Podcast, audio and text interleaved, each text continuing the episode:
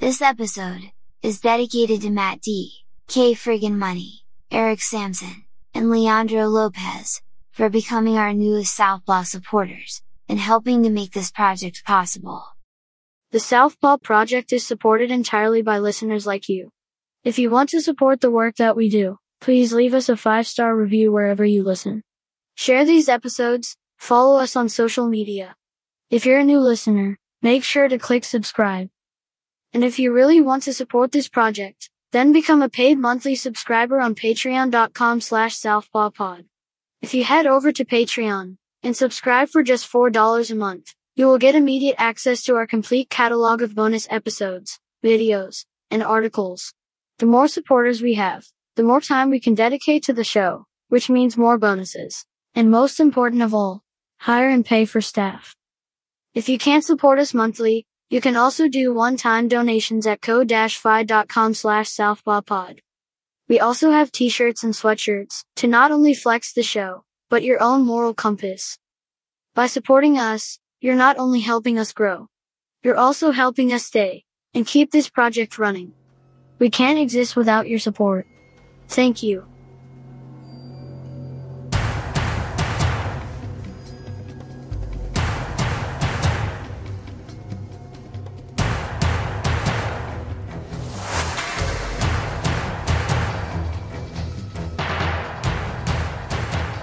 Today, we have a very special Fight Study and Pride Never Die collaboration.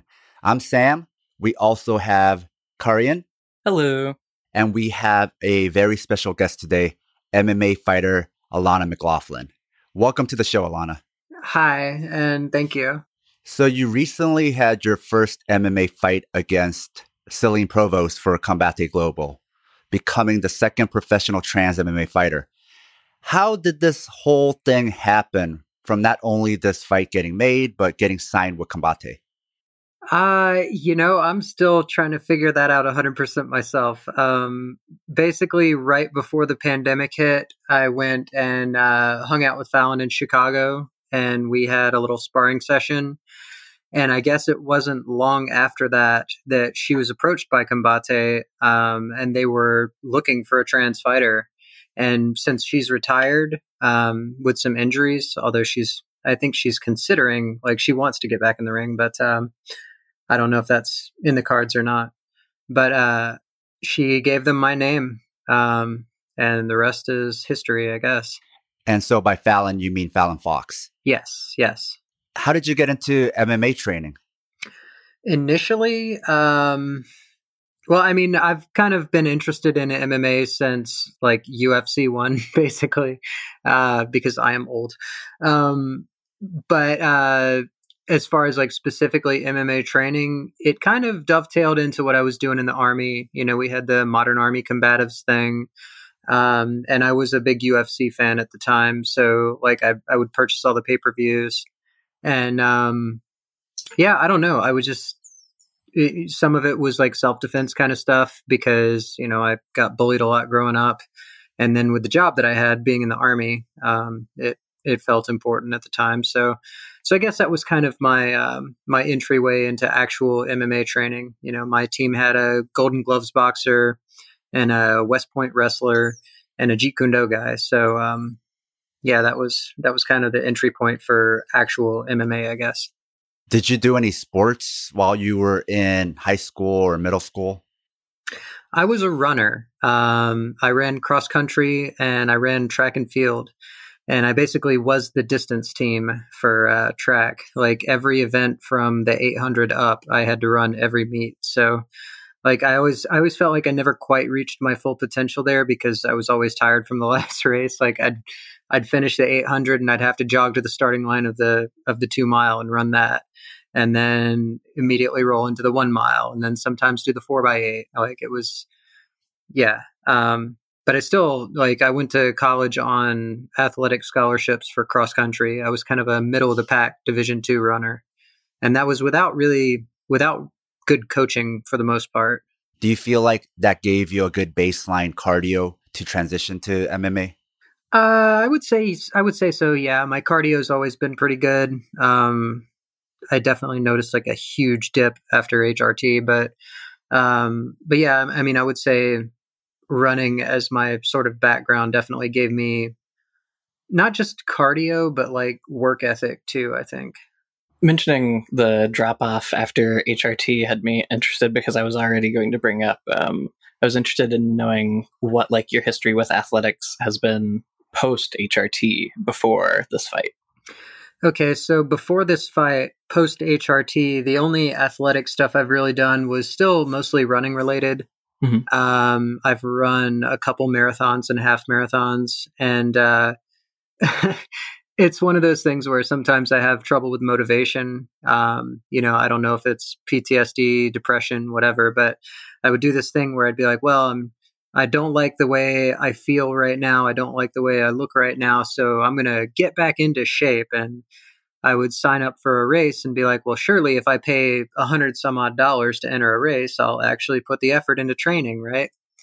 So what happens is I spend the entry fee on a marathon and then I train for like two or three weeks and then completely drop off.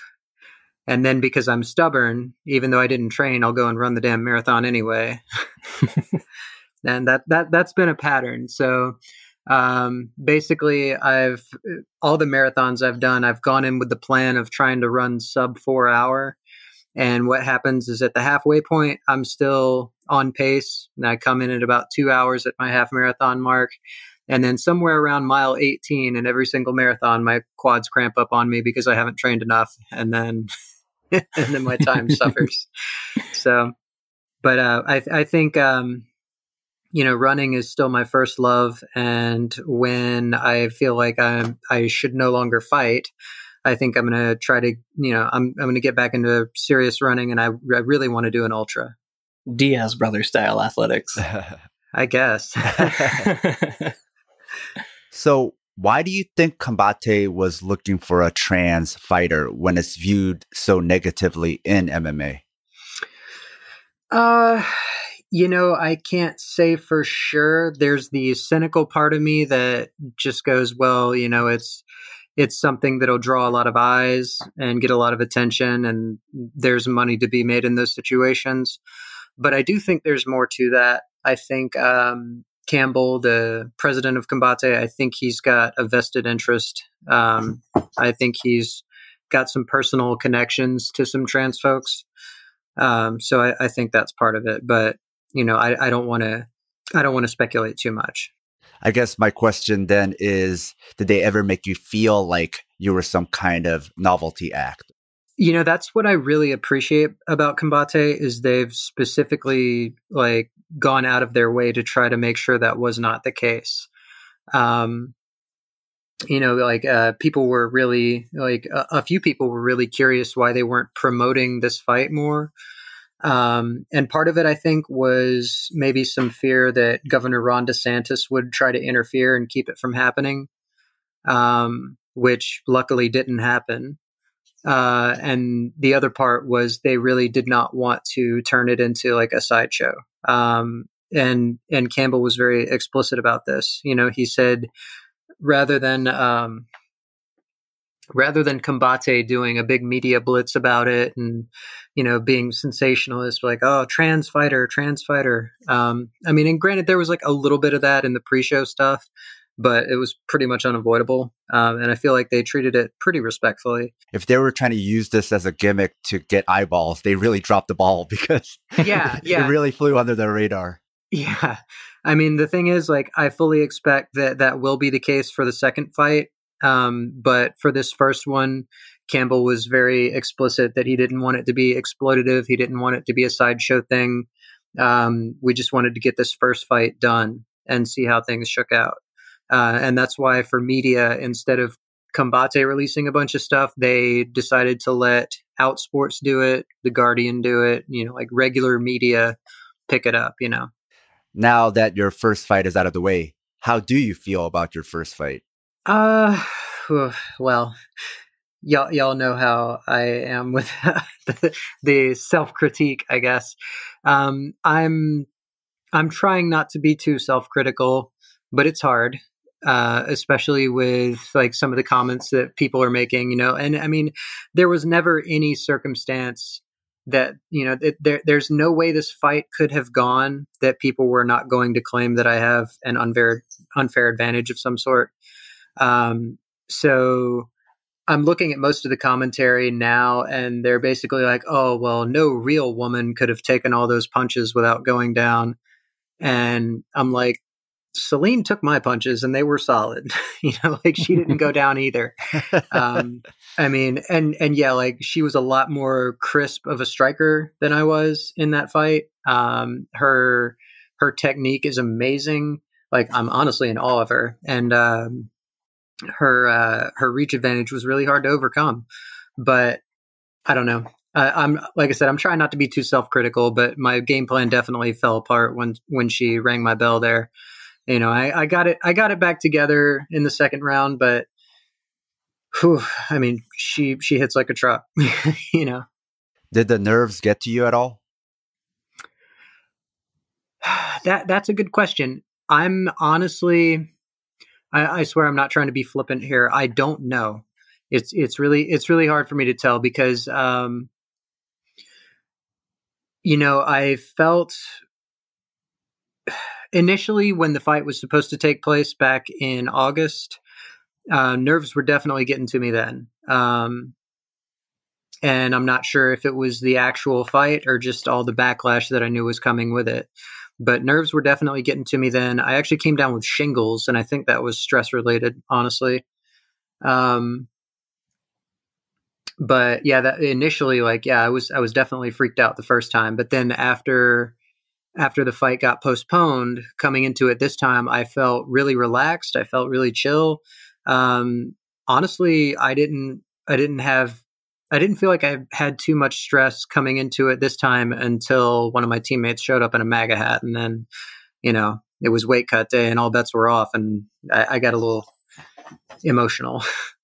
Something I'm interested in is, uh, I'm really interested in hearing what parts of the camp and the fight and everything that you enjoyed the most because i am interested in hearing you know what you liked about fighting because i think so much of like mma and dealing with all of the commentary afterwards that's so stressful that uh, it can be overlooked um, what some of the more positive aspects were so I really think when it comes down to it, between training and the actual fight itself, like what I really enjoy about it, what really actually gives me joy is sort of reclaiming my body, you know, like reclaiming my space. Um, you know, by now I'm sure everybody's aware that like I've I've had a lot of trauma in my life and a lot of it has been around control of my body and control of my actions and myself, you know.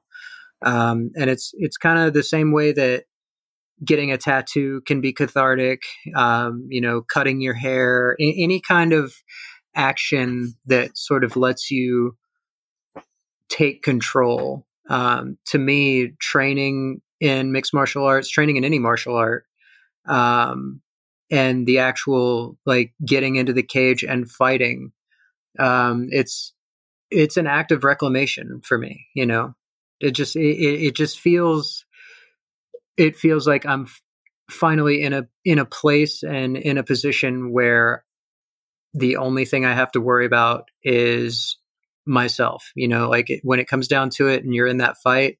Like, granted, there's all the training that goes into it. There's the team backing you up. There's your corner and all that. But when it comes down to it, it's just you and your opponent in that cage, and it it definitely like gives you an opportunity to really like just focus on what you're doing to the exclusion of everything else, you know? I can definitely see how that would be almost like a sort of freedom that you don't get in a lot of places. Yeah. Has it hit you yet that this is a big deal? Uh you know, I I I know I keep saying this, but I really don't know. like, uh, I mean, you're you're talking to a girl who like I've never been impressed by celebrity or anything like that. You know, like my my closest brush with celebrity was a few years ago when I ate ramen in uh, L.A. and came out of the bathroom and like physically ran into Keanu Reeves, and you know, like it, it was I was like, oh wow, I, I think that's Keanu Reeves. And then it was confirmed later, like when he exited the restaurant and people were mobbing him for autographs. But like I don't know, I've just never really been impressed with celebrity or anything. So but I will say it's kind of surreal to see athletes that I watched on TV when I was in the army and like when I was younger having opinions on me. You know, like uh, Michael Bisping and and Jake Shields and Demian Maia and like all these all these people weighing in.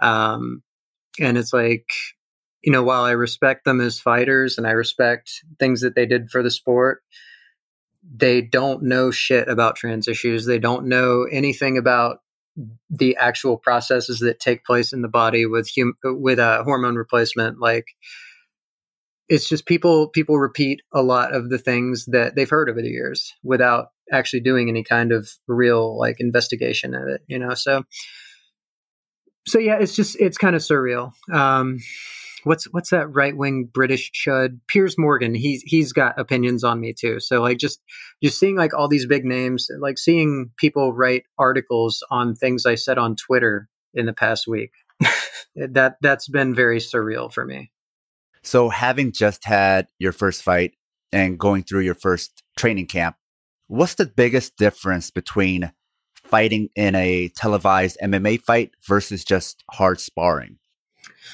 Um, hmm. Well, as far as the camp that I had at MMA Masters, most of the sparring that we did was basically like great big open mat like everybody was sparring at once. So you're constantly looking over your shoulder making sure you're not bumping into somebody. Pretty chaotic.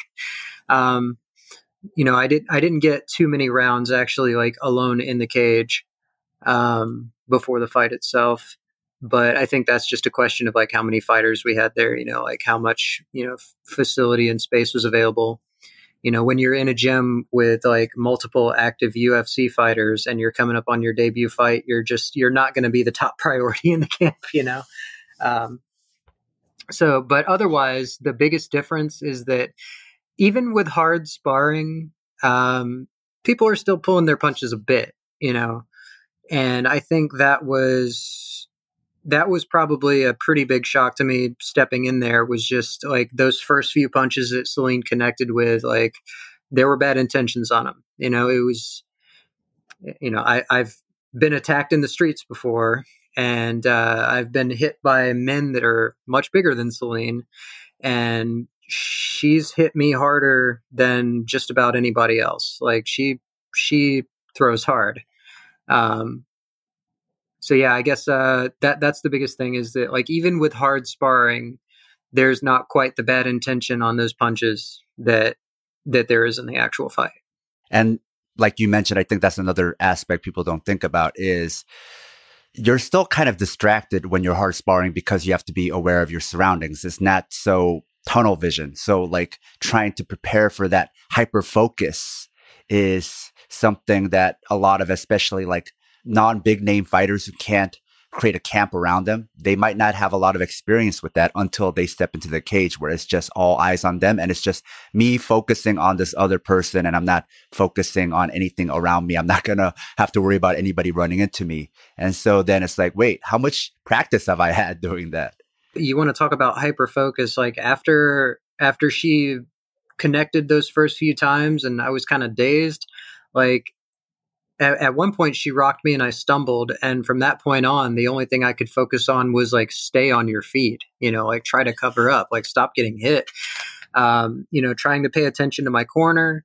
Um, sometimes like you'll, you'll catch a phrase here and there, but like at, at some point you're just, all you can really hear is your own breath and hers. You know, you can hear the impact of the fists hitting you, yours connecting with her. Like it, it's just, it's a very visceral experience and it's it's at the same time like you're so focused on these small minutiae like the the stimulus that you're picking up from you know your eyes and ears and at the same time it's almost like an out of body experience because there's like this small part of your brain that's trying to stay above it all and analyze it and and work a game plan while at the same time the rest of you is just like panicking.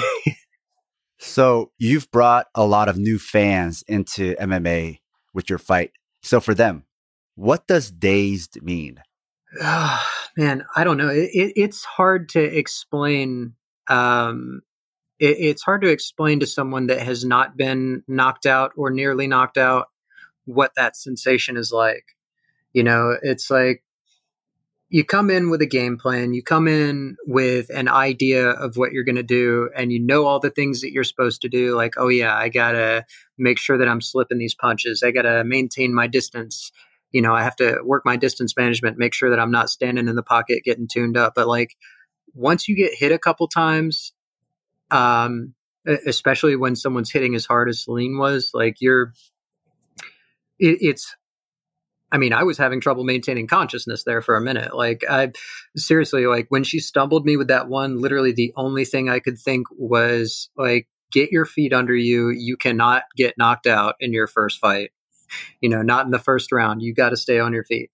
Um, and that kind of became my singular thought for a good 10 or 20 seconds there, I think. Um, but yeah, I don't know. It is really hard to it's really hard to describe that sensation to someone that hasn't experienced it. It's, you know, if how to describe being knocked out to someone who has not been knocked out. like I, I, I don't know. It's it's like you your limbs feel sluggish, your thoughts feel sluggish. Like everything is just it's like you're wading through mud you know like all of a sudden your your body doesn't respond the way you want it to everything everything slows down except for the person that is hitting you. it's almost like you're on a sedative. Yeah, yeah. It's it's kind of kind of awful. well, I think even for avid MMA fans, they don't quite understand that where they're yelling at the screen, "Why aren't you doing this? Why aren't you doing that?" And if they got hit and they got buzzed, even if you ask them two plus two, they might not even be able to answer that question at the time. Their IQ went from whatever and it diminished the half of what that was, you know? Yeah, and I mean everybody likes citing that statement by I'm pretty sure it was Mike Tyson said it first, you know, everybody's got a plan until they get punched in the mouth. Mm-hmm. And and that's the thing, like once you get hit, like you fall back on instinct, you fall back on what you've trained because your your conscious decision making kind of goes out the window. A lot of people take that statement to mean once you get hit, you get scared, and then it's about like how you act when you're scared. And it's not really about that. It's not about fear. If you step in the cage, you're probably already scared, but secondly, whatever is going to happen, you've already accepted that. It's more like your brain is not functioning the way it used to. So you hope you have enough muscle memory to just go on autopilot. Yeah, that's exactly it. And that's honestly why some of the mistakes that I made in the fight happened because of this specific way that I trained in camp. Um, like in the first round when we clinched up and uh, she kind of went for a takedown and I sprawled on it and stuffed it. And I I had the I had the presence of mind to hit her in the ribs a couple times where I had connected and hurt her before. But if I had actually been following any kind of logical game plan I would have tried to take her back at that moment but in camp most of the people that I sparred with they're, they're I mean, there were some tall, rangy fighters, but the way the camp was, like most of the tall, rangy fighters were sparring with other tall, rangy fighters, different weight classes, you know? Um, so most of the people I ended up sparring with were either women my size or even smaller, and then like really short, stocky wrestlers. And what kept happening there is they would take me down and hold me down, you know? And so in camp, my instinct was always, well, you know, if I go to the ground, I need to get up. I need to get up. And because I was still so dazed, and that's just what I had been doing for the past four months, instead of taking her back and finishing the, the, the fight then, my instinct was to stand up and, and, and fight, you know, on the feet again. And that was definitely to my detriment in this fight. So, word of advice, you know, this this comes from like military stuff too, but train like you fight, right? So this is also another um, feeling and sensation that anyone who hasn't experienced still probably be hard to explain it to them. But uh, how did you feel like after you got that win and while you were waiting for the official announcement? When uh, all that uh, all that adrenaline and everything kind of releases. How did that feel? Oh boy. Uh Geez, I'm really bad at describing feelings, aren't I? um, well, you're describing experiences that even you haven't had a lot in your life, right? So it's like an experience you've had once. Now tell us what it's like. Yeah. Right. Yeah.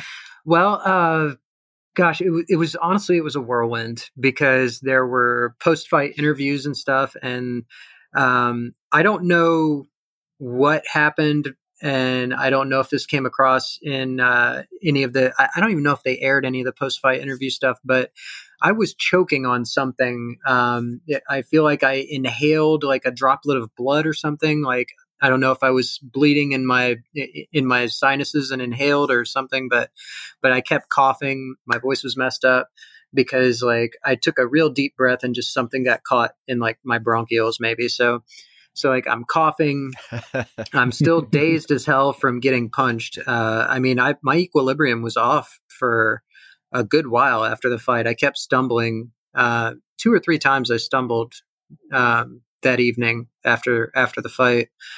Um, but yeah, so so there's the emotional come down all at once. Like the fight's finally over. This this thing that has been the only thing I've thought about and trained for for the past four months. Like my entire life was on hold for this fight, and now the fight's done. You know, and but then I also know like, okay, now the bigger fight is coming because I know what's going to happen on social media.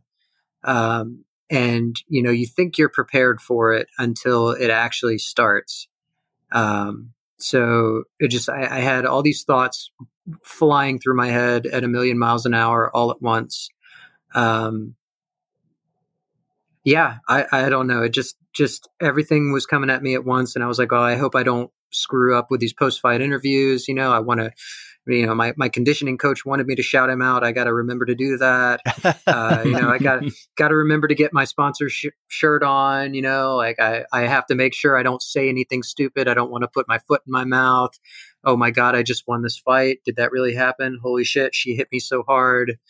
Oh why can't i breathe right now? Holy crap you know like oh but surprisingly my cardio held up. Awesome. Thanks coach john you know like just just all these thoughts like just one one giant sloshing whirlpool of all these different thoughts and emotions.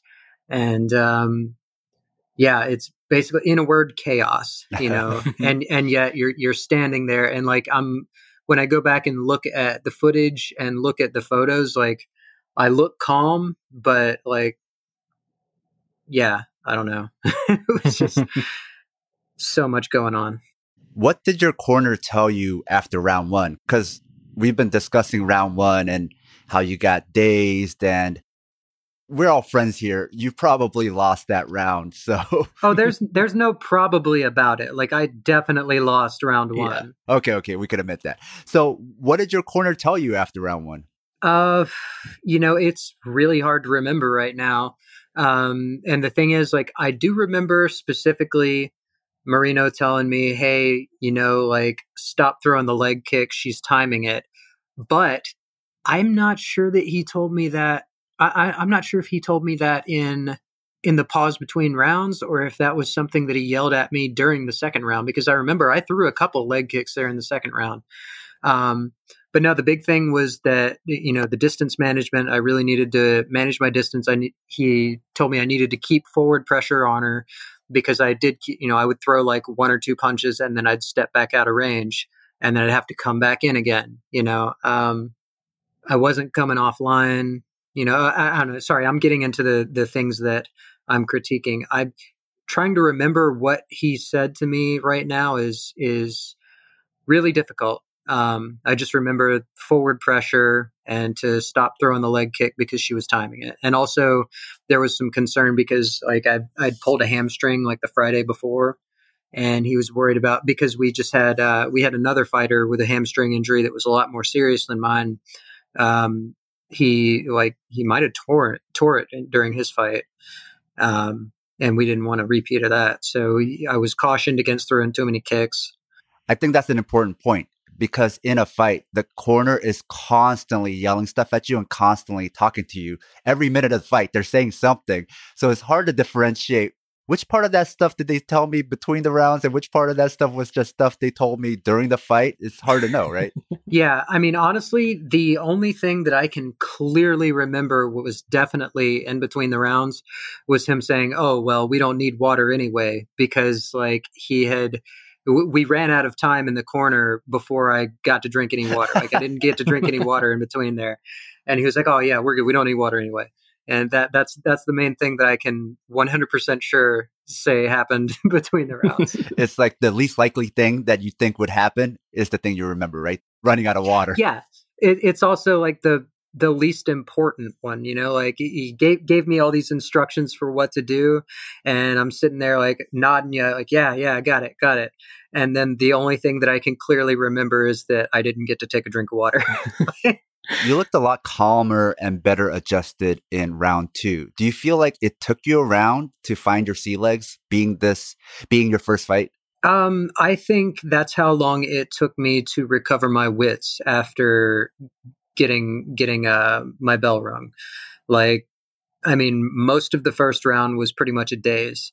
Um, you know, I, I cannot I cannot um, adequately express just how close I was to losing consciousness. like, yeah, that I mean, it, it, was tough. It was tough. But this the second round, I came out and um, I definitely like had my wits about me a little more. Um, I actually started throwing my jab and landing it instead of just spamming the right hand. um, that that was the big thing is just that that that very nearly losing consciousness in the first round, like it, it took me a pretty long time to recover there. You know, whether it looked like it or not, like I, I did not have my wits about me fully until the second round started. A thing I think happens a lot with some fighters is that uh, while you're in camp and you're training and you're getting ready for the fight, you have this constant feeling of like, I can't wait for this to be over. I've been putting my life on hold for this. Like, this is really annoying to have to keep doing this and keep getting ready for this fight, especially when it keeps getting pushed back or like different things like that keep happening. But uh, I think it's also a pretty common thing that fighters will say all of that, really feel that way, and then once the fight is over, they're kind of really just kind of craving being back into that space. And uh, I'm interested if there's any of that for you, or if you're just really looking forward to taking your time until you get back in there. Oh God, uh, I absolutely am missing it already. Honestly, um, and I think it's it's probably a pretty common thing for fighters, but I know just me specifically, like my mental health really suffers if if I don't have a set schedule, if I'm not being physically active. Um, that that's the thing that I've noticed. Like, I mean, for anybody that doesn't know, like I have a long history of you know lifelong PTSD, major depression, um, and I'm also one of those people that's really afraid of uh, psychotropic medications. You know, I'm I'm really afraid of all the the side effects. Um, I'm just afraid of medications in general, and that's probably part of my upbringing.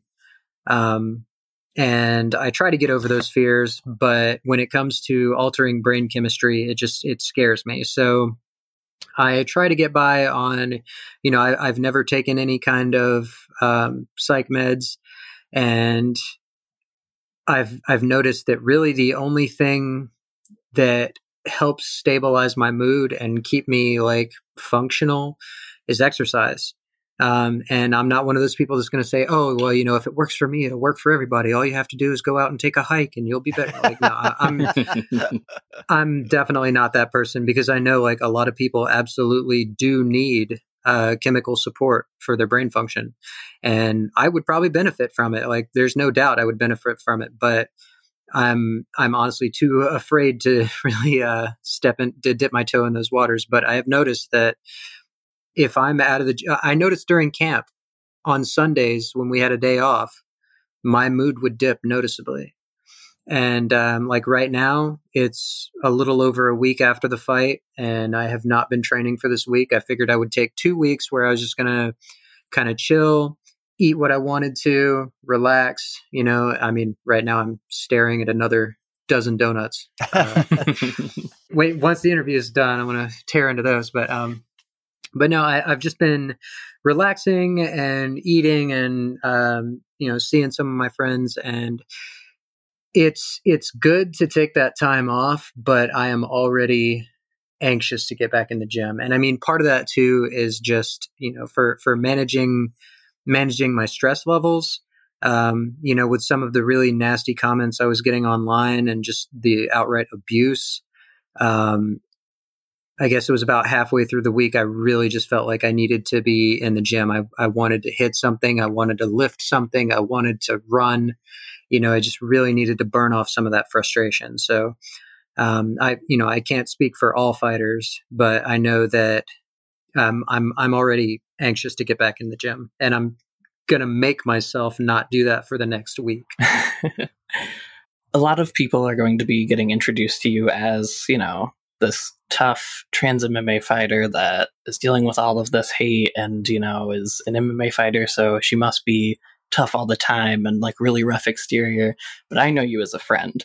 So what I'm interested in hearing about is uh what are some other interests and stuff you have outside of fighting? well, I really like baking pies. um, you know, I I have an art degree and while my my concentration was in sculpture and metalwork, I really like drawing um, and I really like painting. I feel like I'm not as good of a painter as I would like to be, but you know, it's it's something I enjoy. Um, yeah, I've just I've I've always, I mean, you know, I, am a trans girl with all the baggage that comes with that. You know, like uh, growing up, I was always into things that were not appropriate for what people perceived my gender to be um, you know, I'm really into Japanese Lolita fashion, you know, um, and that's, you know, like now I'm pushing 40 and I'm still really into this fashion, but I, I haven't had any opportunity to wear it for a couple of years, you know, because I've been, you know, since I moved to Portland, I've basically been very politically active to the exclusion of just about everything else. Um, so, you know, the whole work life balance thing hasn't really entered into the equation. So my personal life has definitely taken a back seat to all the other things I've been doing. But but yeah, given the option, like when I moved to Portland, I had this idea of like Portlandia. You know, I thought I was just going to come up here and make art and wear cute clothes and bake pies and just have a nice, chill, relaxing life. And that was not the case. so, before we get into the rest of your life, I just had one last question about the fight we've kind of taken listeners on a journey reliving the fight with you, except for how the fight ended. So let's finish that out. Round two, you started looking better, but Celine was still landing her shots. You got the takedown. You were getting some body shots in and passing. You were looking good. Those of us watching from home were getting excited. It's like, okay, takedown, body shots, passing, great. And then you got reversed what went through your mind right there where you were like, okay, I'm doing good. And then boom, she flips you over? Oh, God. Uh, I don't think I even had any conscious thoughts except don't be on the bottom. Don't be on the bottom. You better fix this. Um, no, I mean, honestly, part of me was still fairly calm because, I mean, Celine's weakness before this has been her ground game. Um, and while she, I feel like she's definitely made some improvements on it from the fights that I saw before. It's still like, even as rudimentary as my own ground game is, like, I kind of feel like I did have an advantage there because of our builds. You know, like she's tall and lanky and wiry, and she she didn't really keep her weight in her hips. You know, so as soon as she is like, while I gave up position there, um, it was pretty easy to hip out to the side and take her back. Was that a move that you had drilled before a lot in training, or was that just improvisation in the moment? It's it's one of those things where we didn't like do we didn't specifically drill trying to hip out from the bottom. I don't think like I mean we did all kinds of drills that involved doing that, um, but it, it really was just kind of an instinctive thing that I did based on like my my coaches had really hammered into me like you know control your weight control your hips you know know where your hips are whether you're trying to put in whether you're trying to lock in, in a, uh, a, a triangle choke or you know whatever you're trying to do you really have to pay attention to your hip position and so that was the first thing on my mind. As soon as i end up on the bottom in a grappling exchange i'm very conscious of where are my hips you know where where do i need to put them? And so as soon as she reversed me there um, my first thought was like I, I need to get my hips out. And then as soon as I did and got him around to the side, it, you know, taking her back kind of went really smoothly, uh, surprisingly smoothly. If anybody had told me that I was going to win the fight by submission, I wouldn't have believed them because my plan was, I mean, my game plan was like go to the ground if I had to, but I was thinking much more of a, you know, top position, uh, ground and pound kind of finish. And I don't think people are appreciating the way it ended, meaning the way you ended, there is no better technical way to end where it's not about strength, right? The whole premise of jiu-jitsu is that the person on bottom can be weaker and use technique to beat the person. And as rudimentary as Celine Provost's ground game is, that was like a nice little exchange between you two where you got to take down your passing, she reversed you, and then you were able to reverse back onto the back. So obviously the people who are attacking you don't appreciate the technique, but even for people who want to defend you, they have to understand that what happened right there, that was all technique you could have somebody very strong and somebody very weak on the bottom. And you could still execute that technique exactly the same way as it went because that is the point of jujitsu and ground fighting, you know? Yeah, and uh, I think you might have said this on Twitter. Uh, the the whole thing about like people like to talk about jujitsu as being like highly technical, and and uh, and that's that's how uh, uh, someone who's weaker or you know like uh, some, someone with better technique can prevail over someone stronger. But of course now that that's what i did well now jiu-jitsu is definitely all about raw strength right? Um, they better take down all their previous marketing material then because they've been lying to us. Yeah i know right? Right. I know. Well it works differently when trans people do it. Uh, yeah yeah. Well you know like trans people uh, you know a 145 pound fighter that's trans weighs more than a 145 pound fighter that's cis because she's made of trans. you know. and that's the other thing people don't bring up is there's a weight division and you're both in the same weight division and no two fighters ever look the same in the same weight division. It's almost always one fighter is the taller one and one fighter is the shorter one. And they look like that because they're in the same weight division. So the shorter one is going to be wider, the taller one is going to be lankier. Yeah, I mean that's that's how that works. That's how that's always worked in MMA. Um, and it's just it's really frustrating and and like I mean I know that they're being disingenuous and I hope that other people realize they're being disingenuous, but like there's a reason that all of these transphobes are showing pictures of me pre-transition when they talk about this fight you know because they've they've got people under the impression that oh a skinny helpless little 140 pound girl stepped into the ring with some like you know six and a half foot tall bearded heavyweight. And you know first off like i've never been a heavyweight in my life you know like even when i was at my biggest and most jacked i'm still only five seven you know when i the the, the biggest i've ever been when i was like eating 6000 calories a day and and pounding creatine like it was going out of style, I was up to 190. You know, like that's still like, basically like middleweight, you know, and except, you know, actual middleweights cutting weight. Like realistically, I, w- would have been like a lightweight fighter at that point, mm-hmm. you know. Uh-huh. But um, yeah, like so they they have to misrepresent my proportions. They have to misrepresent my appearance. Um, because they're trying to generate that outrage. Like, look, this man just beat up this helpless girl. And honestly, it's, it's frankly, it's misogynistic. You know, we've got, I've, I've had probably four or five different, uh, trans fighters now, like trans women fighters who, I mean, honestly, I can't really take most of them seriously because they, you know, they haven't gone and gotten a pro card. They haven't like fought serious fights, but they're like, oh, well, we're doing the right thing by fighting men because we know that you know we're always going to be better than real women you know like they're disrespecting themselves and they're disrespecting cis women fighters because i guarantee you like like the one girl she lost a tough man fight where she you know it's like boxing rules where um, you know it's boxing rules with untrained fighters, and she was turning her back to her opponent. It was only one minute rounds, and they were playing "Dude looks like a lady" over her bout. God, Mm. You know, it it was just. So I'm looking at this and I'm like, well, you have no self respect and you clearly don't respect cis women fighters. And I can tell you, Celine would have tuned these girls up like any of them.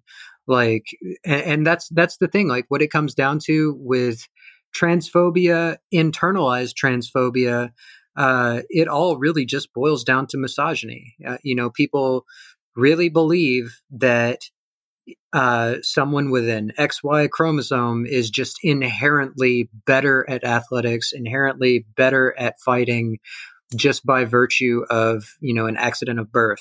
And you know, like I said on Twitter, any girl from MMA Masters would absolutely beat the crap out of 90% of men and men don't want to acknowledge that. But i mean we've seen the thing where like was it like 10 or 11% of men think they can win a fist fight with an elephant? So you know. I just want to touch on two things real quick, which was one, I keep thinking it's really hilarious every time I see a photo where someone is um, showing the photo of you and Celine facing off in the ring, and they think that Celine is the trans woman because she's taller than you. and uh, the other thing is connecting all of this to the misogyny of men and when they are trans misogynist, how that's rooted in just basic misogyny. I also find a lot of it to be rooted in this fragility of male egos where they want to believe that they are physically superior to anyone who is a woman no matter what and that it is inalienable and that there's nothing that could ever change it and it's just they end up putting it off on trans folks like you and other trans folks like Fallon who have fought and our athletes they end up putting that insecurity off on just trans people in general because they don't want to admit that they are not some ultimate Viking berserker warrior that like has innate superpowers because they happen to have a penis. yeah yeah um to listen to these people one athletic performance is stored in the balls um, and, and uh, you know, yeah, I mean, they really do have this idea that their masculinity just makes them better. Period. Like every every untrained guy sitting on the couch thinks that he can beat world class women in any athletic endeavor um, and they'll i mean that's that's just what they believe you know they they think that any man can get off the couch and completely dominate any world class woman in a sport. And it's just not the case. Um, you know and they'll try to trot out like oh so and so did this study and like oh you know like uh, olympic level women compete at the same level as high school men in whatever sport. And it's like um, i i haven't even looked at those uh, those things because it's just it doesn't pass the laugh test to me you know? And like i said you know it's i've become schrodinger's fighter where i'm simultaneously completely unskilled and the only reason i withstood the onslaught was my inherent masculinity something something dense bones whatever um, but i'm also too dangerous to be in the ring you know uh, they, they keep saying oh well you know you transitioned just to fight women because you couldn't fight men. You know never mind that i was a special forces operator doing what special forces operators do. Um, you know like it, it, all it is it, it just any opportunity to disrespect trans women because we're one of the one of the last remaining demographics that it is socially acceptable to completely shit on. So I don't know. I just I hope things change and I hope I can be part of that. But it's it's still rough out here, you know. Now, a lot of people are bringing up your military past, which you've already brought up, to attack you and are making a through line from being a soldier to a fighter and how even that gave you an advantage. But knowing you, they're making a false parallel because the reason for you doing MMA is different from you joining the military. You mentioned that you joined the military to become a quote unquote man or die, right? to find this masculinity that society wants you to have or to die because you hate yourself. Whereas MMA wasn't about you wanting to die or live a lie, but about you accepting your truth and healing and wanting to live. One of the things you mentioned privately to me and to some of the other uh, Southpaw members is consent. How MMA is something where you know what you're getting into, and both you and your opponent have given consent. There were several other opponents before Celine Provost, and they said no. And that's their right to say no because no one can force them to fight other than probably capitalism. But war is not like that because war is not about consent, and people involved are not always prepared or even know what they're getting into. People in a war aren't asked, Do you consent? Do you want to participate? Some people like to make war sound noble and like to bring up how their MMA fighters compare themselves to soldiers. But you've talked about how war itself is a violation, whereas two people fighting in a mutually consented fight is not. Though in an MMA fight, you will get bloody, it's not the blood on your hands that war brings and doesn't come with the same trauma. You actually don't hear about any psychological trauma from the fight itself. It's always from the pressures of the fight if war is so morally ethical, it wouldn't cause so much PTSD. So, can you speak to us about this honoring of war and the healing aspect of martial arts? And by martial arts, I don't mean dealing with the fans, but the autonomy martial arts gives you that you've already touched upon. Yeah. Um, Sorry, I, I, am going to go ahead and apologize in advance because whenever I talk about this stuff, I do get emotional. So, just just a heads up there. Um, yeah, we we have this idea of of war as being this noble thing, and that that's that's been a pattern throughout history, at least in you know quote unquote Western civilization. Um, and it's in in a word, it's bullshit. It's complete bullshit. Um, you know, this whole idea of might makes right to the exclusion of all else, and then but you'll condescend to have rules where, oh well, you know, we won't we won't kill civilians, we won't burn cities to the ground, except that we don't follow those fucking rules. Um, you know, like when when people when people say things, when people utter the words acceptable levels of civilian casualties, they've they've already lost any any claim to any kind of moral superiority. There is no acceptable level of civilian casualties.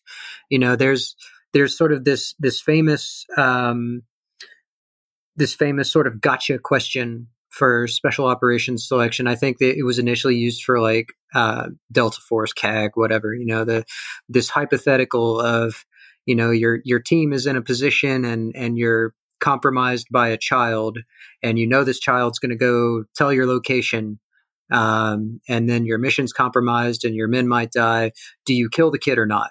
And that was sort of like a gotcha question back in the day. But like for me, there's no question about it. That kid is not a combatant. That kid is not part of that war and they shouldn't be. And that's that's the biggest problem that I have. Sorry, give me a second. um, you know, like when we talk about war, it's it's easy for Americans to to say, oh, you know, like this is a just war, or you know, like oh, we need to be there. Like it, it's easy to have these these uh, ideologies that tell us that we're the ones that are responsible for for policing the world like oh we're we're keeping people safe we're we're fighting for women's rights in Afghanistan which is not true. Like we we didn't we didn't improve anything in Afghanistan. You know like the the war itself was won in the first 48 hours you know uh, and then we spent 20 years over there making contractors rich. Um, you know like all that blood all the like like all we did is we ruined lives. We we made children afraid of us you know we we made sure that there will be another generation that's ready to die fighting us because of the shit we did um you know and and when you're a civilian in the united states you don't have You know, your your your house isn't burnt down. You don't have people like in full battle rattle kicking in your door and dragging your father into the street. You know, um, well, I say that white people don't. You know, but if you look at if you look at the history of the United States, like I don't know. I mean, there there are lots of people that are mad at me and saying that I've lost my military bearing, and oh, I shouldn't even, you know, I can't call myself a veteran anymore. It's like, well, well one, you can't tell me I'm not a veteran. Uh, you know, you you can't take away the fact that I fought and in a war for the United States. Like, as much as I wish that were the case, as much as I wish that could be taken back, you know, I've got a lot to atone for. Um, and and to, I don't know, they just they American culture places state violence on a pedestal you know and and this this ties into a lot of ideas of toxic masculinity in the US like basically we tell men that the only way they can be real men is to do violence to other people. And the only right way to do that violence is with state approval whether you're a cop or a soldier or whatever. Um, and then it's always justified you know? And this this is this is a problem that i've had with my therapist in the past through the va you know? Like initially when i went in there and she's like oh well you were just doing your job. And i'm like that that doesn't fucking excuse anything. You know nazi prison guards were doing their job and they were wrong. You know? And yeah i'm going to try not to get too much into it because like my yeah, I, I, have a lot of critique of the United States at this point. You know, like like what it comes down to, like like we we grow up with all this propaganda about how you know, like oh, freedom this, freedom that, but at the, the same time that we were saying all men are created equal, the people that said it owned slaves. They were deciding who counted as a man. You know, women didn't count, black people didn't count. You know, it's just it's hypocrisy from the get go. You know, it's it's an army built by slaves on the bones of indigenous people, um, and you know, at some point in the in the distant future, we'll be remembered for that. I feel like this particular crossroads is a place that I think it becomes really easy to um, see the moral bankruptcy in a lot of um, like right wing ideology as a and it's just really insidious too because they will try to claim to have the moral high ground on everything. They will try to claim that they're doing the right thing that they're doing it for just causes all of those things.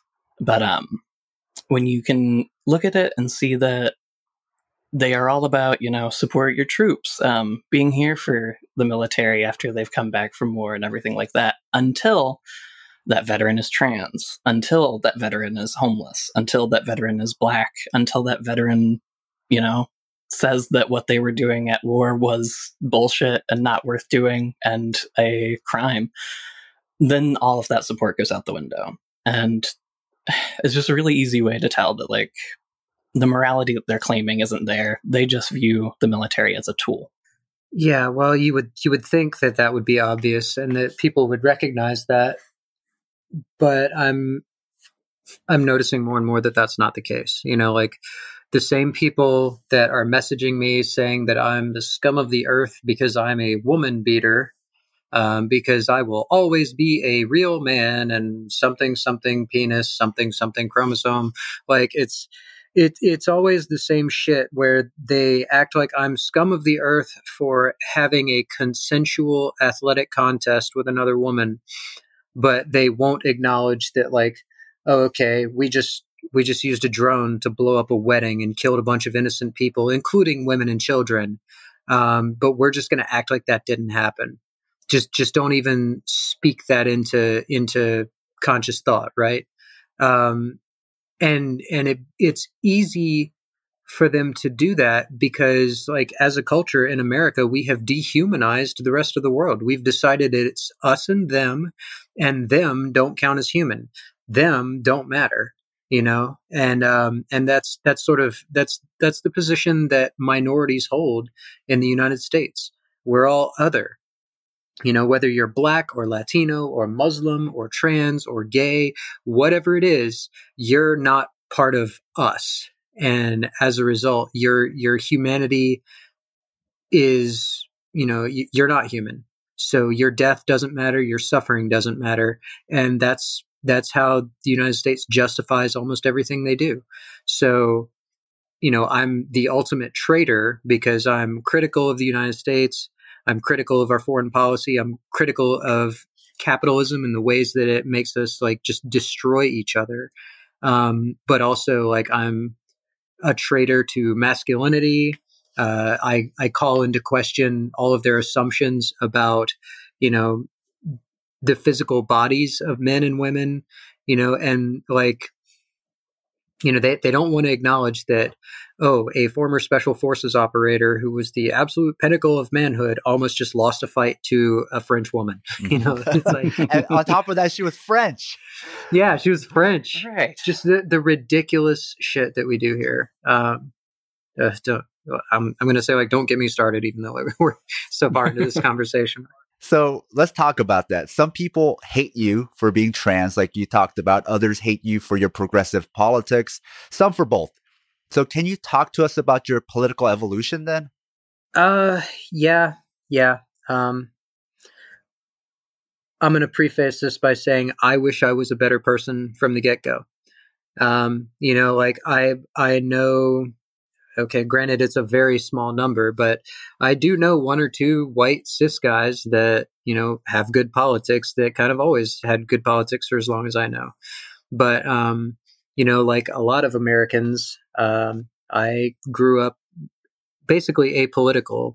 Um, you know, I was I was raised in an environment where my family went to church five times a week, and I was expected to do the same until you know some extenuating circumstances made it to where my parents didn't feel uh, like they could make me go to church anymore. You know, um, but when you grow up in this environment where you do not hear other voices, you know, um, it's it's hard to you know nobody's immune to propaganda, and I don't think people realize just how propagandized the United States is. Um, you know, I still remember when I was in high school, I I was in AP US history, but I also took a history and minority groups class. They were both taught by the same teacher. And uh, I was the only white kid in the history of minorities groups class. And um, in our textbook, there was the only mention of positive representation for queer people I had seen in my entire school career. And it was just a little throwaway paragraph, like talking about queer rights. And at the time, like this was, this was like the late nineties. Um, I was like, oh, wait, it's, there are people that think it's okay to be queer, you know? And, and this, so I had this AP US history class and this history of minorities groups class the same day. And the same teacher in AP US history said, "Oh, the Civil War was absolutely about states' rights, and uh, slavery was only ended to weaken the South during the war." And then this same teacher made direct, pointed eye contact with me in history of minority groups and said, "Oh, the Civil War was absolutely fought over freeing the slaves." And there was almost this unspoken, like, "Okay, don't don't spill the beans in here." You know like this sort of understanding of like oh well you know you're white you know not to talk about this you know and and it's just this i've noticed that in situations of abuse there's always this expectation of secrecy right? You know like a rapist does not want you to talk about what they've done you know um, a parent that beats you doesn't want you to go to the guidance counselor and talk about it. Like eh, that, that's the thing. When silence always benefits those with the power and those with the power to abuse it. Um, you know that that silence is what leads to the horrible things happening, and that's why, like, when you look at the war in Afghanistan and Iraq, like those whistleblowers were extremely important. You know, um, that's why when when a victim speaks out, like that is such a powerful act, and it's such a necessary act for survival. And yet, as a culture, we've just accepted this bully mentality of, you know, the people in power are right. You know, we have to maintain secrets. We have to keep these secrets and uphold the status quo. So when a victim comes forward, they're always the one that's attacked, you know? And that's just, that's a pattern that I'm noticing. And I'm not going to be quiet. I'm just not going to be quiet anymore because secrecy only benefits those in power.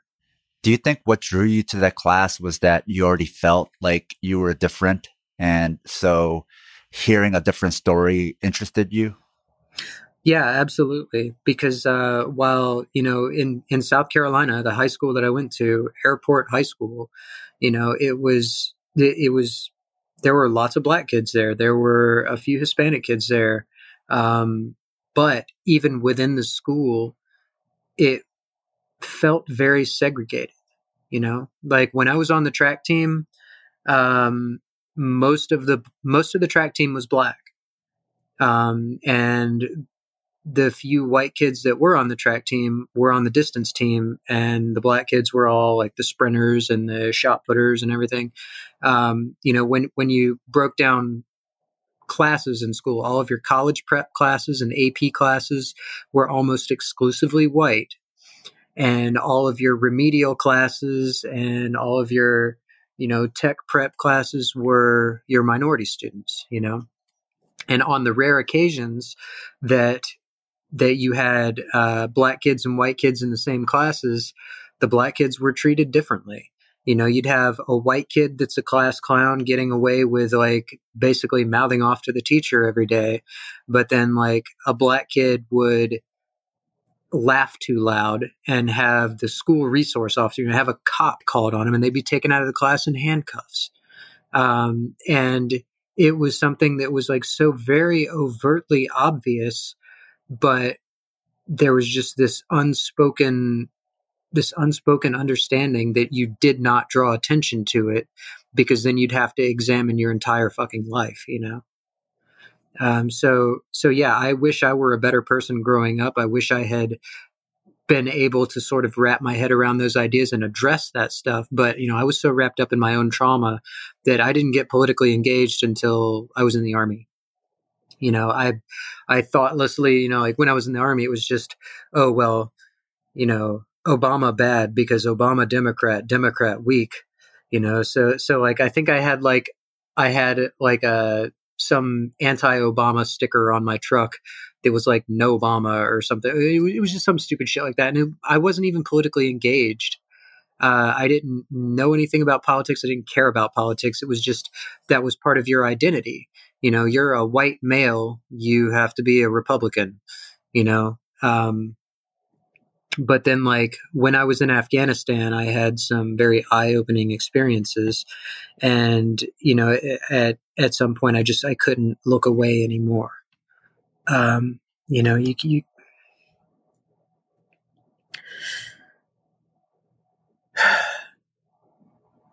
at some point it just becomes too obvious that the human suffering that's taking place is completely unnecessary and nothing that you're doing is alleviating it. And and it just it becomes incredibly obvious that it's all lip service you know?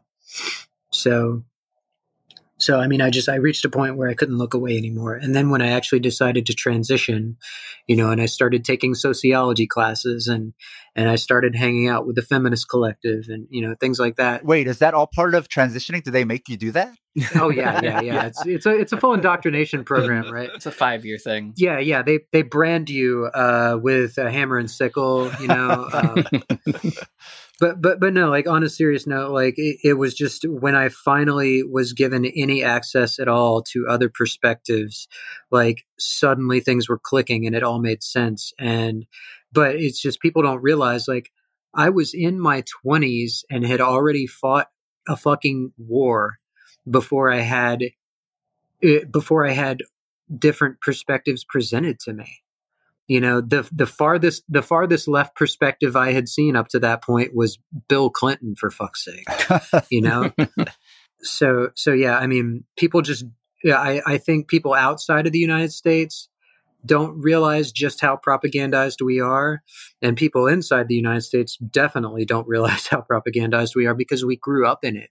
Well, it sounds like you had a lot of observations you've made, like in high school. It didn't necessarily change you back then, but you were just storing it in the memory banks, but you didn't know what to do with those observations, but you were making note. And then once you started taking these classes, then you were like, oh, that's why my mind was making a highlighter note about what I saw today because I knew something was off. I knew something was happening and I didn't have a system to understand it yet. Yeah. I mean, a lot of it was you know, my gut feeling is that this is wrong.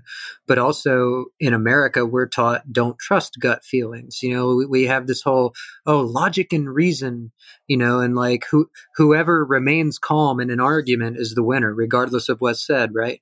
But no, like what it comes down to is like sometimes you do have to trust your feelings. And when your gut feeling, when you're, when you're someone who grows up in an abusive environment and you're hurt by people with power over you, and then you recognize those same dynamics playing out with other people.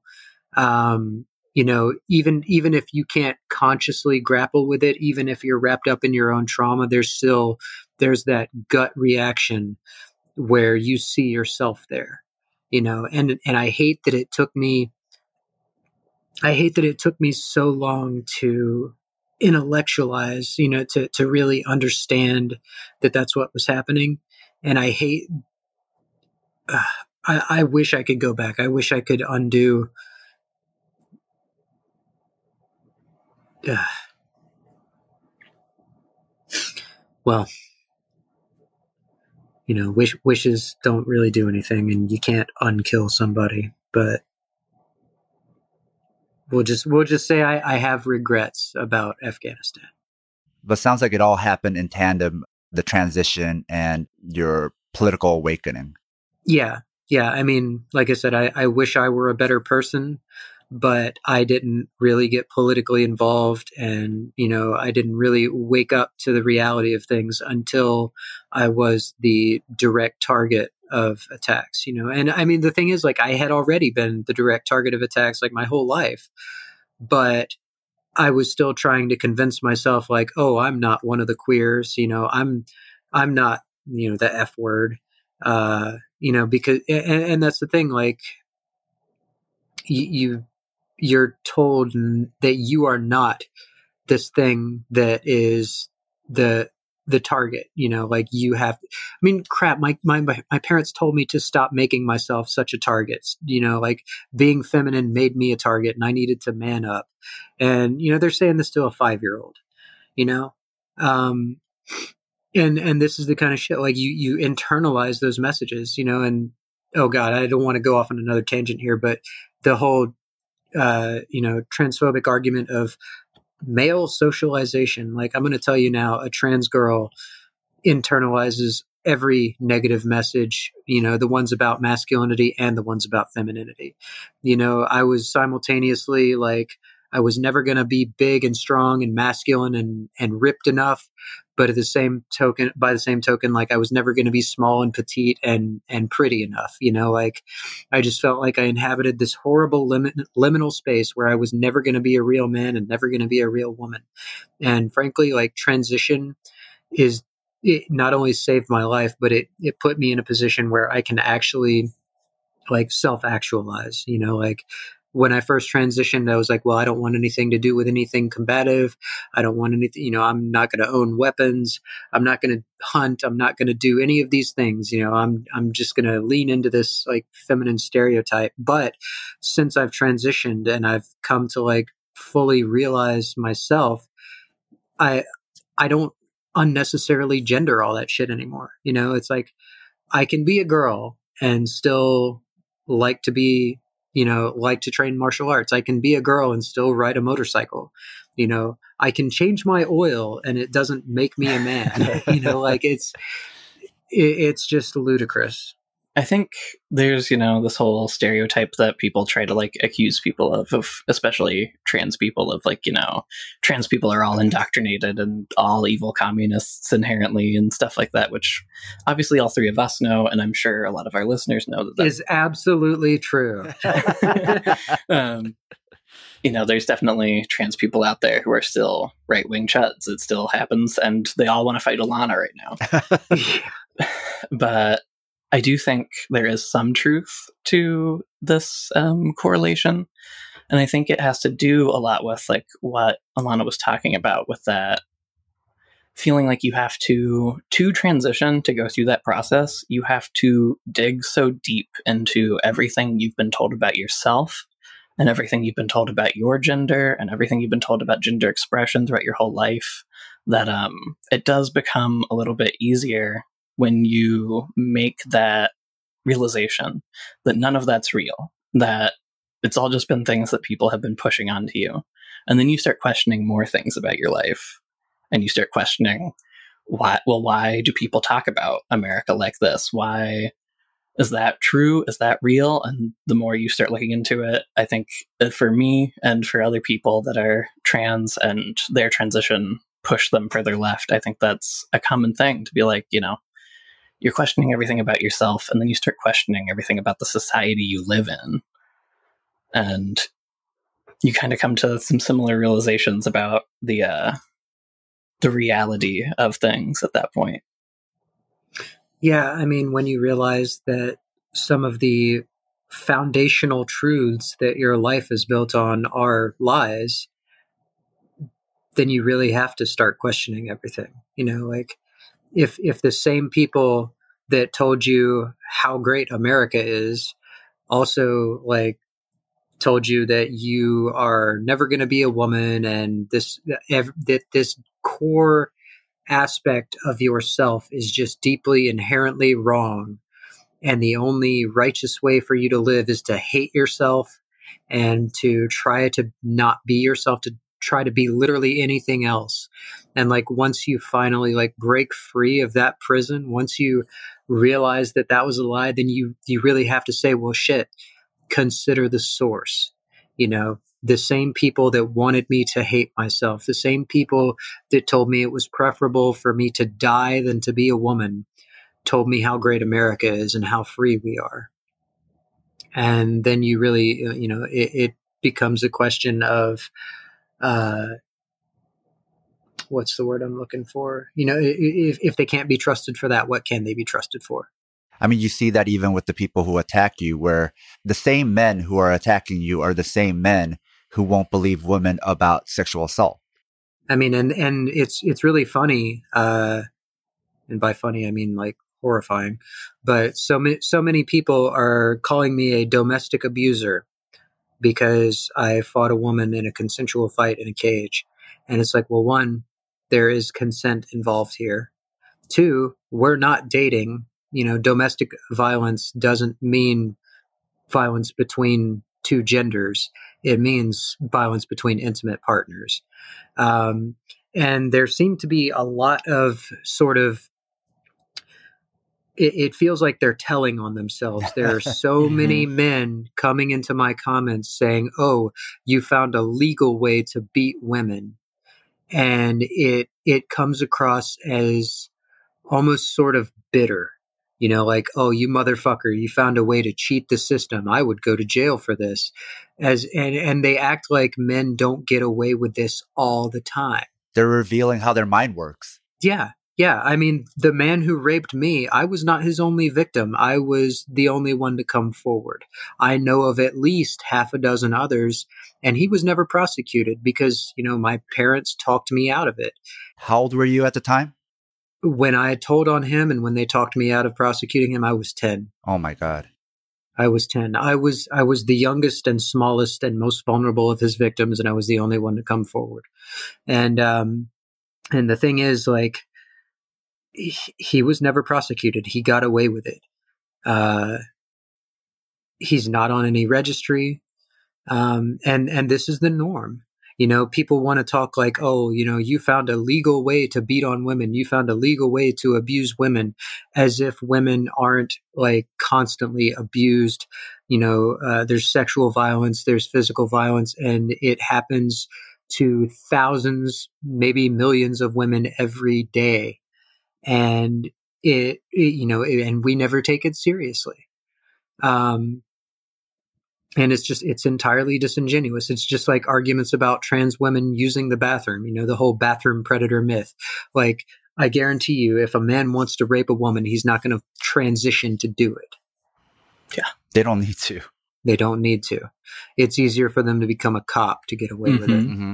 and also it doesn't make it easier. In fact you as a cis man, especially a cis white man, you already have more power. Like you would be giving up power to do things. Mm-hmm. You would be giving up rights to transition. But see, for for them to acknowledge that, for them to acknowledge that a cis man has more power, then they have to acknowledge that privilege exists. They have to acknowledge that women are not treated equally. They have to acknowledge that black folks are not treated equally.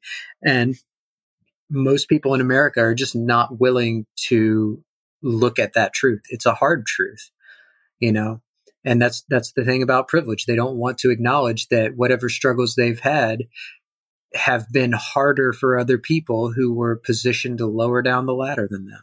It's not like they're fighting for equal pay for women right? Yeah. Yeah. Yeah. It's very revealing. It's like these people that are suddenly concerned with me personally destroying women's sports don't give a shit about women's sports in any other you know, in any at any other time or in any other circumstance. Yeah, a lot of them are the people like the barstool type people, where if there is women's sports on on TV or at a sports bar, they're like, turn that shit off. Mm-hmm. Mm-hmm. The ones that are like, oh, nobody cares about the WNBA. Mm-hmm. It, it's it's horrible. Now you've already talked about patterns in your life. Another pattern that I've noticed then is your love of arts along with martial arts do you find that they both come from the same place? Because it seems like the overarching theme seems to be about having control and expressing yourself. I would say, yeah, a, a, lot of that does come from the same place. And I think part of it too is that the church that I grew up in, like dancing was not something that was really acceptable. Um, that might have changed since then. You know, my, my sisters were both allowed to dance ballet, but you know, like as a kid, I wanted to dance ballet. You know, I, I wanted to dance. I wanted to be graceful. I wanted to be beautiful. And these were things that were denied me. And I think early on when I was very young, like martial arts was the closest I could get to touching that, you know, because it's, it's pretty undeniable. If you go back and watch like a Bruce Lee movie, the way he moved, like it was a dance. You know, there was such fluidity and and just like self possession and power in his movements, right? And as a kid, like that was my first exposure to martial arts was Bruce Lee movies. You know, Enter the Dragon. You know, and and you cannot watch the way Bruce moved and not feel something. And to me, you know, like I was I was uh, wearing my sister's leotard, you know, re- looking at ballet positions from a book that I had to secretly get from the library by the light of a street lamp shining in my window, you know, trying to teach myself to do ballet because I wasn't allowed to dance. Uh, you know, and and for me, like I said, it, the closest thing that I could get to that was martial arts, and because that was a masculine endeavor, that was more acceptable, you know so yeah, I, I think for me, like my my love of martial arts and just art in general, I think they do spring a lot from the same place. You know, there is that that sort of um, not just reclaiming of self and reclaiming of body, but just even aesthetically, like there is a there, there's a certain beauty to it, and you know maybe it makes me shallow, but beauty is something that's always appealed to me. I think also, especially for women and queer folk, it's like martial arts becomes one of the only socially accepted ways to move in unrestricted ways. Like women are only supposed to move like this. Mm-hmm. Mm-hmm. In society, even, even boys, you're only supposed to move in these rote ways, in these lines, right? Your movement is constrained. Whereas in martial arts, much like in dance, you're free to move in every direction without judgment. If you just lift both your arms to your side, anything where you're pulling your limbs away from your center, it's often feminized, right? So for boys, you're not allowed to move in those ways, but in martial arts, you are, right? Yeah. So I think for a lot of folks, it becomes like this place where I can move in all the different ways I always wanted to move. in 360 degrees. And that's okay here, right? So I think that is also why it becomes attractive to a lot of people. A lot of chuds and right wing people who buy into the alpha male type of stereotype might even be drawn to martial arts for the violence, but there's something in them that also enjoys that free movement. Mm-hmm. Yeah, I, I, think so. You know, and and that was that was another thing that happened to me a lot as a kid. You know, the way I moved was criticized.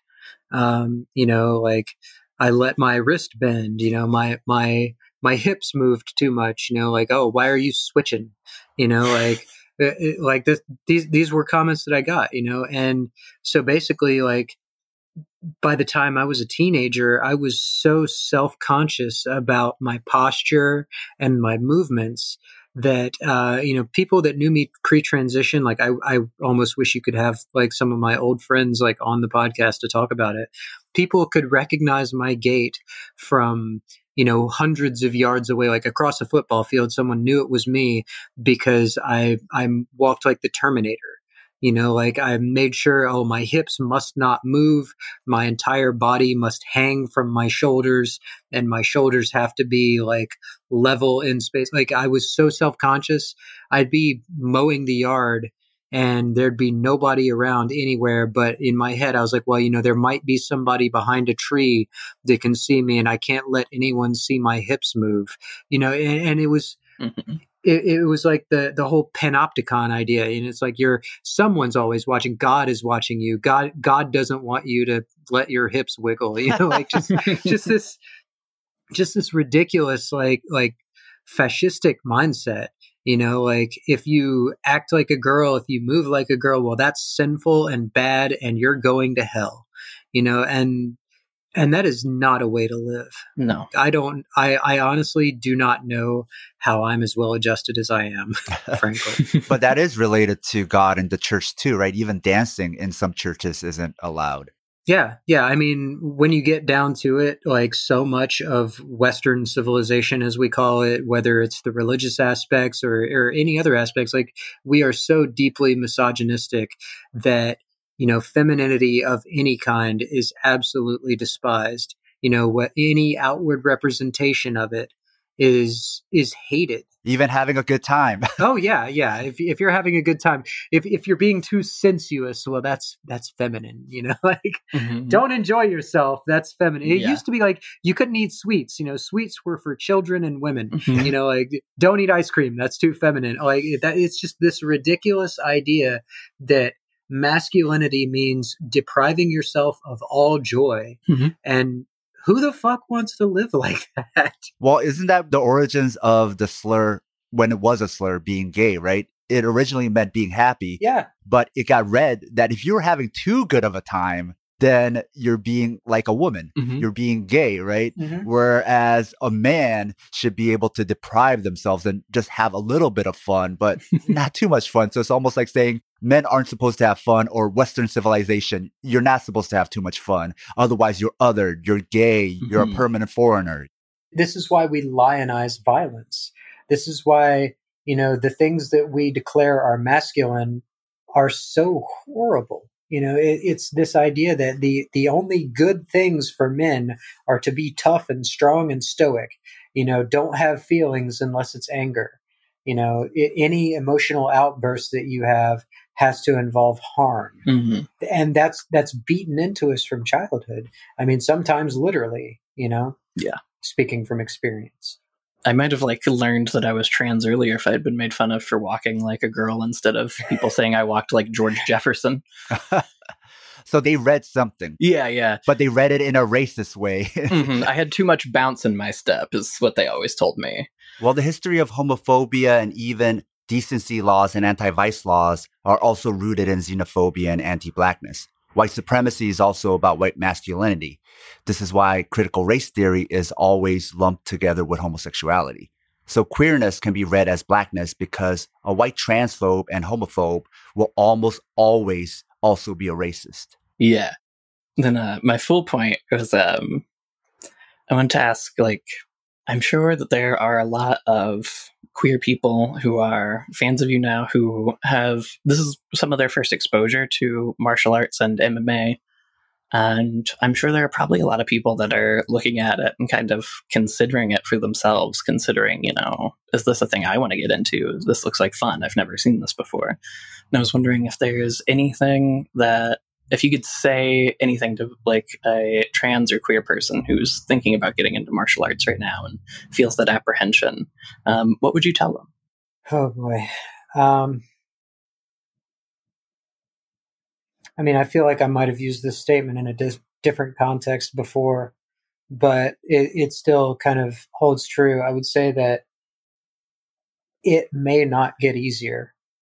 It really may not get easier, but you'll get stronger. Mm. And I mean, that's that's about the best way I can put it.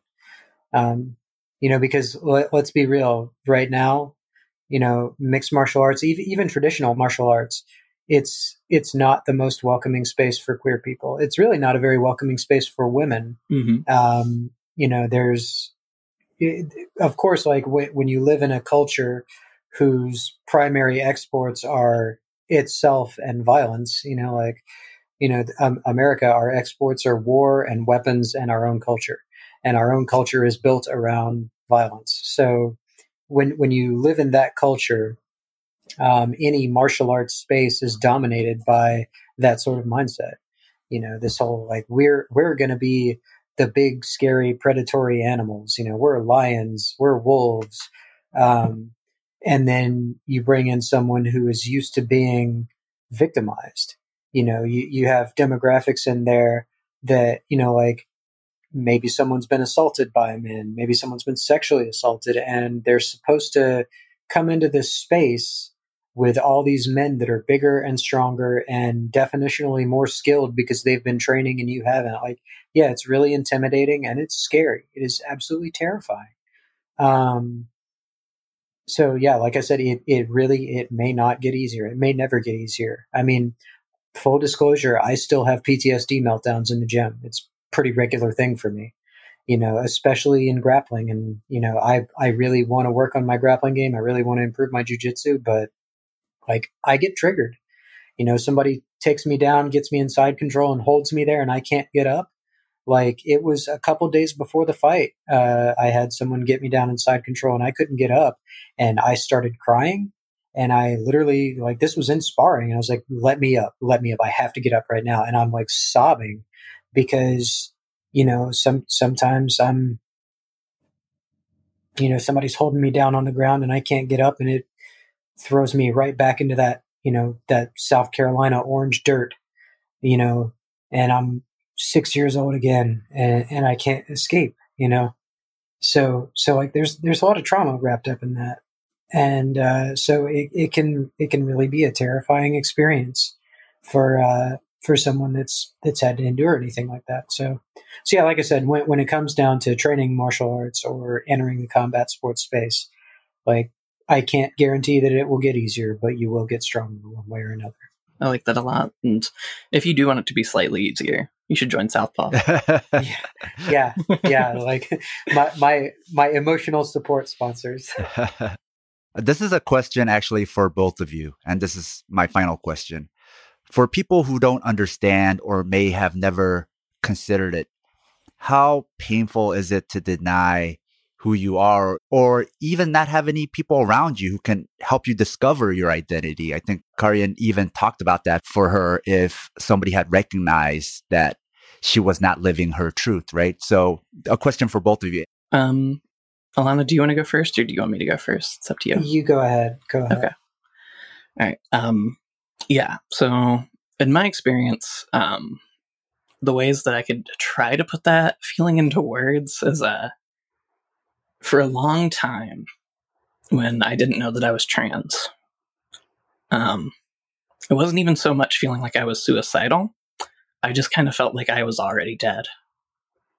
Like, not being the person you really are isn't living at all. You can't live a life as someone else, no matter how hard you try.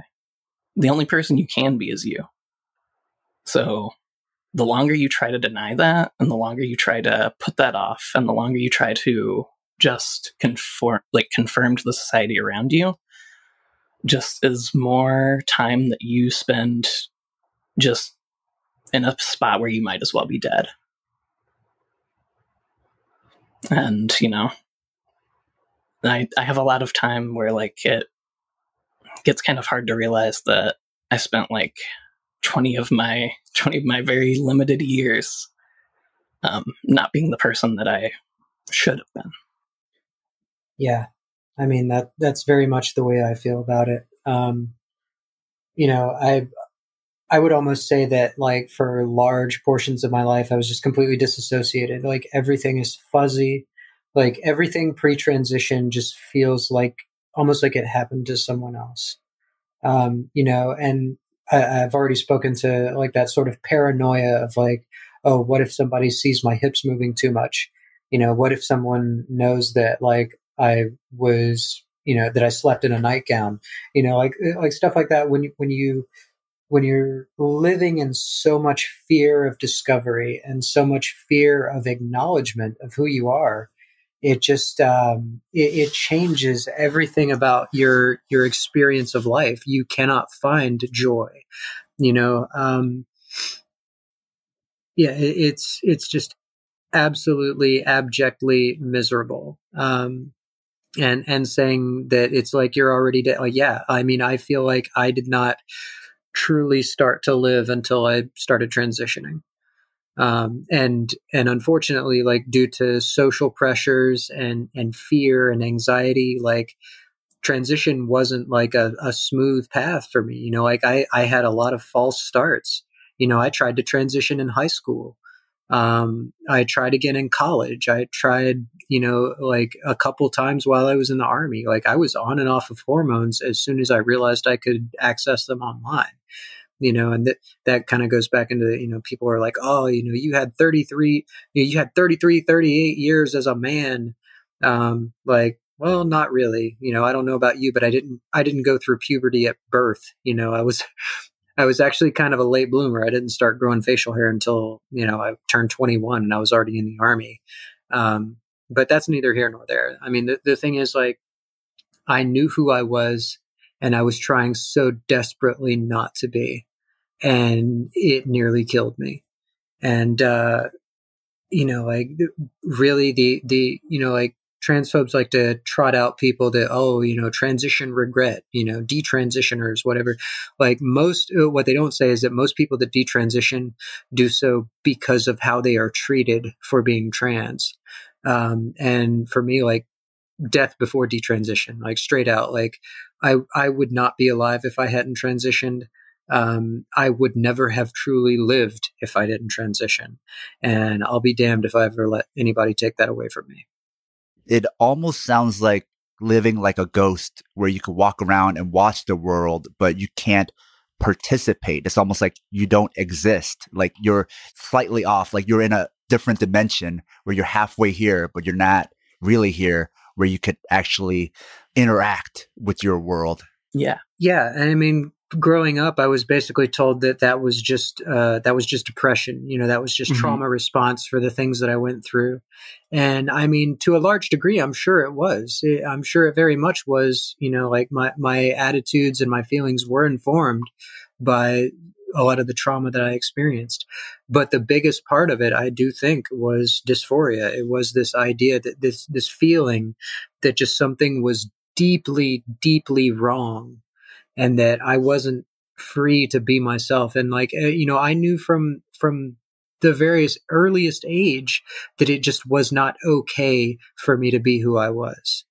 You know, and and when everyone that you love everyone that is supposed to love you gives you the message that there is something deeply like deeply horribly wrong with you and it can never be forgiven you know how how do you live on the topic of how you kind of compared it to like feeling like you know you're living in this separate almost dimension and like things can't reach you and like you can't quite interact with the world the way you want to um, before I had started transitioning, it was a thing that I would get asked a lot where I would have people directly ask me at times, like around the holidays or for birthday parties, where they would have to be like, Are you happy?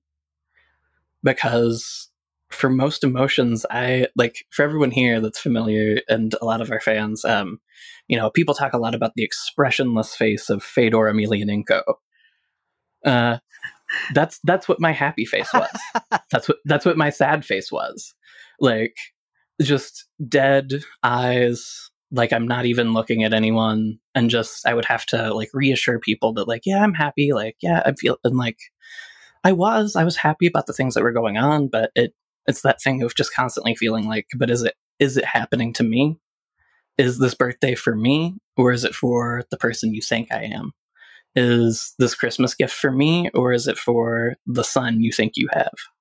Yeah, like that is that is definitely a mood. Like even when I mean when my sisters were doing their damnedest to try to be supportive, um, like I mean they still go to church five times a week. They're still involved in that that cult, you know. Yeah. Um, but it really really hurt to be told that oh well I have to mourn my brother. hmm And it's like, well, your brother was never real and I'm here. I'm I didn't die. Like I'm finally alive. But you care more for this this empty suit of armor, you know, this facade that never was than you do the real person standing in front of you. You know, and yeah, it's just it's painful all around.